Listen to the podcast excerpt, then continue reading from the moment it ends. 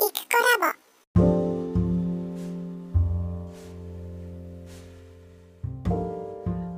こんにちは、イクコラボです。えー、11月17日木曜日の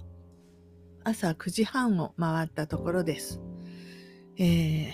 皆様、いかがお過ごしでしょうか？うちでは今、外でなんか鳥がけたたましく鳴いております。えー、お天気はまあまあ良くて、そうそう、今日は昼過ぎから出かけて行って、一回500円のジャズダンスっていうのを見つけたので、それに行ってこようと思っているんですけど、まあお友達を途中で拾って乗していくってはずだったんですけど、そのお友達が、あの、家の用事で来られなくなったというところで、今日は一人でフラッと行って、フラッと帰るっていう気楽なことになりました。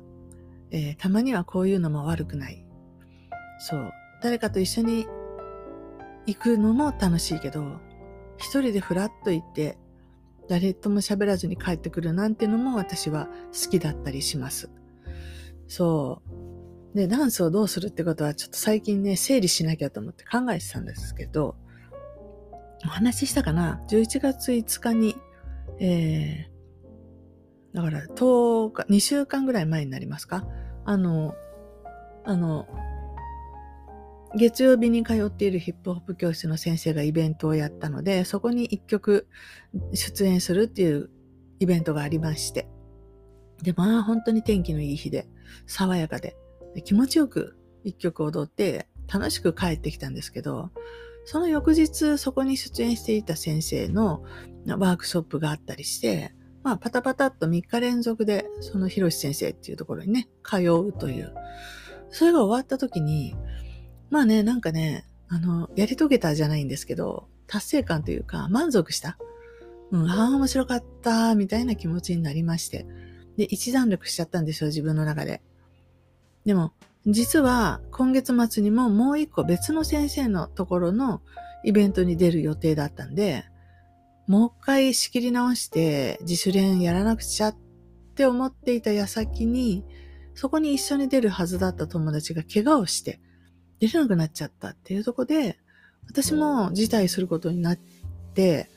っていうのは大人がね、二人しかいなかったのに、彼女が出ないと私一人になっちゃって、小学校低学年プラス私みたいなおかしな図になっちゃうので、もう、お、お、お、すいません。もうこれは辞退しようっていうふうになって、あ、じゃあもう練習しなくていいんだと思ったら、嬉しくなっちゃったっていう感じですね。やっぱりこう、涼しくなって寒くなり始めてるので、なんとなくこう動きたくないモードに入るんでしょうかね。まあ、今年はそれでなくても2月ぐらいから、3月からかな、えー、指導して、あの、踊ってみた動画を撮ったりとか、いろんなことをずっとずっとやり続けてきていたので、まあ、やっぱり、あれですね、シーズンオフっていうのは必要なんだなっていうのは感じましたね。野球でもね、何でもオフっていうのがありますけど、これって体を休めるっていうだけじゃなくて精神も、あの、ずっとやり続けてると燃え尽きるっていうことはあるんだなと思ったりしましたね。でも疲れちゃったからやめようかなみたいな気持ちにさえなってたんですけど、多分これは寒いせいだと思うので、寒い、そんなやりたくない時は無理せず細々と続けてて、また来年の、えっ、ー、と、春先あ、春が来るかもな、みたいな気配とともにやる気も出てくると思うので、ちょっと1、2ヶ月のんびりしようと思います。今の予定は12月10何日だっけ ?12 月17日。あ、ちょうど1ヶ月後ですね。あの、クリスマスパーティーを企画しまして、ハピフォレで。あみんなあの、クリスマスの仮装をして集まって、えー、なんか今年踊った曲の一節を踊って、インスタに上げるっていうのを、そういうインスタクリスマスパーティーを企画しました。もちろんライブではできないんでしょうけれど、まあ、撮影会というか、そういうのを企画して、あまあそれに向けてね、各自ね、何を踊るか考えてきてね、みたいなことはありつつの、今までみたいにガシガシ、本番に向けて本当にあ頑張ってっていうのは、ちょっともう、あの、お休みです。で、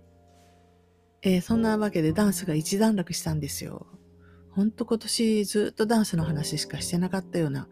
気がするんですけど、一段落したんですね。で、え、同時に YouTube の方も少しチャレンジをしてですね、今まで週に1回ライブ配信をして、その中でまあ本を読むんですけど、私自身がね、わざわざライブ配信しながら朗読するだけだとあまりにも辛いと思って、ちょっと雑談を入れるって言って、前半10分、15分、20分ぐらい雑談をするっていう風にしてたんですけど、この間の金曜日、その雑談が止まらなくなっちゃって、何って言うとダンスのこと喋ってたんですよ。これからどうしたらいいだろうとか。したら気がついたら40分喋ってて、でも、朗読する時間がないっすよね。で、あ、これは本当にもしかしたら、その、今日読むよって決まっ予告してるその本の話が聞きたくてアクセスしてたのに、なんだ全然始まらないじゃねえかよっていう人が万が一というかもしかしているかもなと思って、朗読をする日と、えー、雑談だけをする日っていうふうに分けて2回やろうと思いました。で、昨日初めて雑談だけをするライブ配信というのをしたわけですけど、何って言ったら、要するに今喋ってるこのポッドキャストの YouTube 版をやったわけです。ただ YouTube ってどうしても映像が必要なので、えっ、ー、と、カメラを使いつつ、やったんですけど、まあせっかくそこに映像がね、もうどうしたって強制的につくわけですから、それだったら喋ってる内容の、例えばえっと、どこどこでダンスをやったんですっていう話だったら、そこの写真をね、見せるとかね、そういうことができれば、あの、より退屈せずに雑談聞いていただけるかなと思ったので、昨日は、その、画面の切り替えをするために OBS を使って配信をしました。OBS スタジオっていうね、なんか、本当の名前をこの間どっかで見たんだ。あ、YouTube のえっ、ー、と、ライブ配信の予約をする画面があるんですけど、そう、その時に、スマホから予約するときはもう直予約しかできないんですけど、パソコンから予約しようと思うと、そのままやりますか？それとも OBS とかストリーミング、なんかそういうソフトウェアを使いますか？っていう選択肢みたいになってて、そういうソフトを使うってなったら、この中からこういうやつですよ、みたいな一覧がバーッと出るんですけど、その中に OBS スタジオも入っていて、なんかそれ以外にもいっぱいあるっていうことです。つまり、よくわかんない名前がバーッといっぱいありました。が、うん、なんだろう、本当に無料でただ使えるのは OBS じゃないかなと思ってっていうか、以前、2年前にそういうことをやろうとした時に OBS を使ったことがあったので、今回も OBS ってことですけど、バージョンアップしてましてね。以前は一回一回配信のたびにそのストリームキーというのを YouTube のセッティングの方からコピーして OBS に貼り付けないといけなかったんですけど、今や OBS 側にチャンネルを登録することができるので、私で言えば、不思議猫招き堂っていうのを選択できるようになってて、一回それを、あの、設定しておくと、えー、YouTube 側で配信予約をしたものが全部出るんです。一覧で。で、さあ今から配信はどの予約の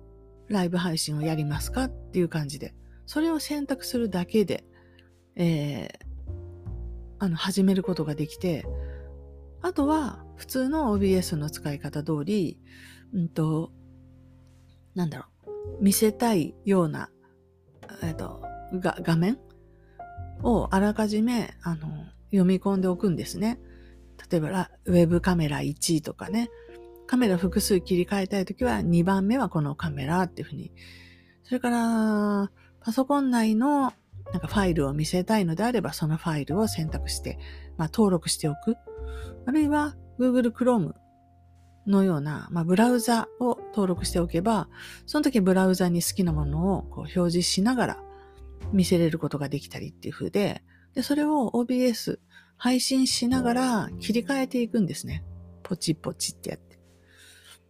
なので、あの、快適にそういう操作もできてとても良かったですけど、一部音声の出し方がわからなくて、そこでトラブって20分ぐらい、あの、無音のまま配信するっていうことが起きたんですけれど、あの、マイクの設定画面があるっていうところで、うんと、音をね、全部オフにするか、モニター、えー、モニターだけするか、あるいはモニターもしながら配信、出力か、出力もするかっていう3つぐらい多分選択肢があったんですけど、もちろん出力もするっていう風にしておかないと音が出ないっていうことでした。そこわからなかったんで、20分間配信始めたけど、映像は映ってるけど音が出てない。で、も慌てて、あの、ググって、OBS 音が出ないとかって。で、で、たどり着いて、えー、修正したら、音声も出るようになって。で、そっから雑談をバーッとして、まあ終わったわけですけど、例によってこうグダグダの雑談ですね。で、まあ、聞いてる人も、でもね、ゼロ、誰も聞いてなくてもいいやと思ってやってたんですけど、でもゼロではなくて、うん、3人ぐらい聞いてくれてて、まあそういうの励みになりますよね、ライブってね。リアルタイムでこう、いてくれるっていう心強さというか。で、結局1時間ぐらい喋って、えー、終えることができましたけど、まあね、自分なりにはね、意外と楽しかったので、うんと、水曜日定例で21時から、えー、不思議猫招き堂で、えっ、ー、と、雑談、おしゃべり会をやっていく予定です。そう、このポッドキャストと全く同じようなことを喋るので、じゃあ、ポッドキャストでいいじゃんっていう話なんですけど、でも、話の中で出てきてるそのダンスの様子とかを絵で見せれるっていうのがね、やっぱり YouTube の強みだなと思いました。で、今日また久しぶりにこのポッドキャストを撮ろうと思って、あの、アンカーというサービスを Spotify が買収したアンカーというサービスがあって、これすっごい、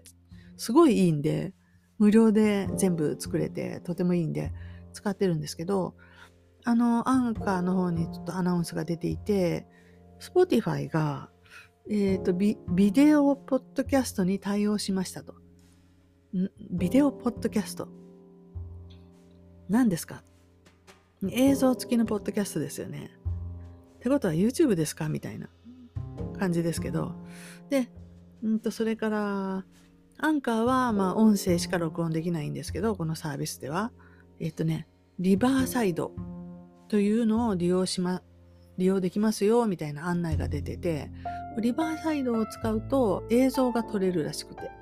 映像プラス音声なのかな。で、またアカウント作らなきゃいけないんでめんどくさいんでやってないんですけど、多分そのリバーサイドというのを使うと、アンカーやら、ポッドキャストやら、あななんやら、ポッドキャストじゃないや、えっ、ー、と、Spotify やら、Apple Podcast やらに、もうそのまま、えっ、ー、と、音声だけで配信することもできるし、映像付きで配信することもできるし、っていう風に、えー、展開できるらしいです。つまり、えっ、ー、と、Spotify が映像付き音声というものに進出しているっていうことでやる気を見せているっていうところですね。あの、多分ですけど、課金できる仕組みだと思うんですよ。スポティファイって有料、有料、自分で値段を決めて、あれすることができると思うんで、うんと、YouTube とかで人気が出てて、えっと、何でしたっけメンバーシップ？あの、有料で課金した人しか見えないっていうシステム。あれをやろうと思った時に、うんと、YouTube でそのままやるんじゃなくって、Spotify に誘導して、ここでメンバーシップやりますよっていう使い方を想定してるんじゃないかなと勝手に想像したんですけど、どうですかね？うんと、なんか岡田敏夫チャンネルなんかを見ていくと、なんだったかな ?YouTube に不信感を抱いていて、メンバーシップいつ、いつ切られるかわかんないっていうか、なんか閉鎖させられたりとか、よくわからないんですけど、で、なんかとても不安だからって言って、あ、あのメンタリスト DAIGO、DAIGO もそう言ってますよね。結局、ニコ生とか、ニコニコ動画とかも使ったり、最終的に自分のオリジナルのシステムで、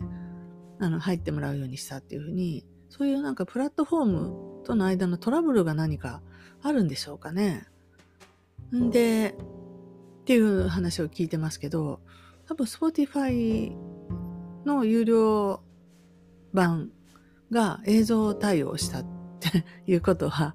あ結局そういうメンバーシップ的なやつがオンラインサロン的なやつとか、そういうのを、あの、Spotify っていう選択肢もあるよねってなってくんじゃないかなって。で、ほら、Spotify って私もよく知らないんですけど、こうグローバルなサービスじゃないですか。日本だけとかじゃなくってね。だから、あの、なんか、その安定感というか、そういうのはね、ちょっと信頼できるんじゃないかなっていう気がなんとなくしていたりします。はい。えー、Spotify、そのもともとこういう音声のこの喋りを配信するっていうよりかは、楽曲ですよね。音楽配信とかで、あの、それがメインなサービスなのかよくわからないんですけど、とにかくこう、そういう方向性もあるのねと思って、ちょっと注目だったりします。とはいえ自分がそのすぐさまその課金するとかね、そういう可能性は全然考えてないので、これ以上深く調べるっていうことはないんですけど、ちょっと、あ、そういうことかなと思って気になったので、えー、チェックです。まあ本当に日々ね、みんなね、まあ映像系では YouTube がダントツ1位でぶっちぎりですけど、のだからといって、後を追ってくるサービスがみんな諦めてるわけじゃないんだなって、みんなそれぞれ今持ってる技術とか、今もシェアを取ってるところからどうやって広げていこうかっていう隙間を本当に探しまくるんだなと思って、したたかっていうか、すごいなって、諦めないなと思って、えー、すごいなと思っています。自分の提供したいコンテンツに合ったね、そういうプラットフォームをね、うんと、見つけておくっていうのも大事だなと思うし、まあ余裕があればですけど、YouTube だけっていうんじゃなくって、こういうポッドキャストの将来性みたいなのにかけて、そちらでも配信しておく。まあその、私で言えば朗読ですよね。それを配信しておいてもいいのかなと思ったり。でも、YouTube 用に作っちゃってる動画を、うん、そのまま流すのもいかがなものかっていう、流せるのかな？なんか最後の方でほら、チャンネル登録と高評価お待ちしていますとか入れてるんですけど、多分ああいうのがポッドキャストにあのそぐわなかったり、だから結局一部分改変しないと、ポッドキャストに流せない。となると、まあめんどくさいですよね。で流したからといってアクセスがあるわけでもないってなると、うーん、ちょっと考えただけでも、あやるだけ無駄っていう感じが、私の場合です。してきていますが、なんかこれにふさわしいコンテンツが見つかったら映像付きポッドキャストっていうのもうん、なんかやってみたいかなっていう気はちょっとだけしております。はい。というわけで、えっ、ー、と、今週は、その、なんだろう、朗読 YouTube、朗読 YouTube チャンネルなのに、朗読しないライブ配信をやってみたっていうとこが、もしかしたらこの新しいチャレンジだったかなって思っていて、はい。えー、と、あのチャンネル始めたのが去年の9月ですから、1年ちょっと経って、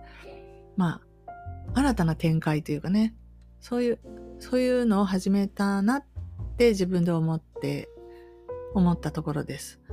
そもそもライブをやらなきゃってやってる理由は、別に、その、やりたいとかでもなく、あの、リスナーからやってほしいって言われたわけでもなく、一重に YouTube のアルゴリズムに働きかけるために、ライブやってる人の方が、多少なりとも、なんか、こう、YouTube が私に注目してくれるような取っかかりになるだろうと思って、やらないよりはやった方が、ぐらいの感じだったんで、ほんと最初はね、重荷だなと思ってやってたんですけど、雑談が楽しくなってくると、いや、何回でもやりたいしってなってきて、もう完全に朗読なんていうのは置き去りで、自分が喋りたいことをただ喋りたい。そう。朗読で何が不満かって言って、自分の喋りたいことじゃないことをずっと喋ってるっていうところですよね。人が書いたお話ですからね。まあ、それはそれでお話として面白いんでいいんですけど、さりとて、あの、頭の中はダンスのことでいっぱいだみたいな時に、えー、関係ない話しかしちゃいけないっていうのは結構ストレスでもあったので、えー、週に1回ぐらいそうやって関係ない話だけするっていうライブ配信ができると私はとても生き返るなというふうに思ったりもしていてであるならば、まあ、映像をお見せしながら喋れるのであればあのことも喋れるこのことも喋れるっていろいろ思いついたりもするのでやっていきたいなっていうところです。うん。で、多分、今ね、660人になりました。今朝の段階ですけど。なので、着々と1000に向かっていっているんですが、こう、バズらせるというか、こうね、成長曲線をこう、右肩上がりにするためには多分、新しい、えー、っと、あれですよ、作品ですね。今同じものをずっと読み続けてるんですけど、ここにちょっと新しい今まで読んでたのと毛色が違うような、そして、まあ、ファンがもともと多いようなあ作品をこう投入していくことで、あの、なんかこう刺激剤みたいにできるんじゃないかなと思っていて、でもどんな作品がそれに当たるのかがわからないですね。今の段階で。だからトライしてみないといけない。いろんなものに。で、それは日本人の作家さんなのか、うん、海外の名作なのか、うん、それとも、それで怪談とかね、あの怖い話とか、っていう感じの読み人知らずのね、特に有名な人が書いたわけじゃないけど、面白い話みたいなやつなのか、なんだかわからないんですけど、なんか今やってるもの、プラス違う切り口みたいなものを読むっていうことで、もしかしたら、ちょっと、こう、成長曲線を前倒しというか、できるんじゃないかなっていうふうな感、感じ、感触、予感がしていたりはするんですけど、まあ、いざやろうと思うのはなかなか、こう、時間が取れないとかね。というとこですので、なんか起爆剤になるような新しい作品が見つかるといいな、というふうには思っています。多分ですけど、正攻法で行くんだったら、あれですよ、芥川龍之介とかですね、夏目漱石とか、明治の文豪みたいなやつ、明治大正の文豪ですね、文学作品。これが、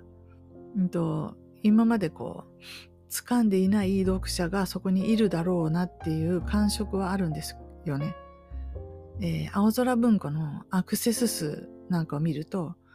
もうダントツそういう明治の文学作品が上の方にいるので、そういう人が YouTube をふっと見た時に朗読聞きたいって思う可能性は高いので、そういうジャンルに手をつけるかどうかっていうのも、どうしようかなみたいな感じですよね。特に取り立てて興味がないので、そういう本に。もうできれば SF とかファンタジーとかでずっと行きたいなっては思っているんですけど、うん。どうやったら早く線が越えられるのか。っていう、それ本当に誰かに教えてもらいたいです。ということで、えっ、ー、と、本日は以上にします。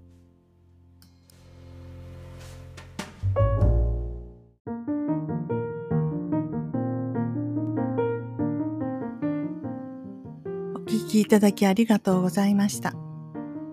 このチャンネルはゆくコラボの日常のおしゃべりを配信しています。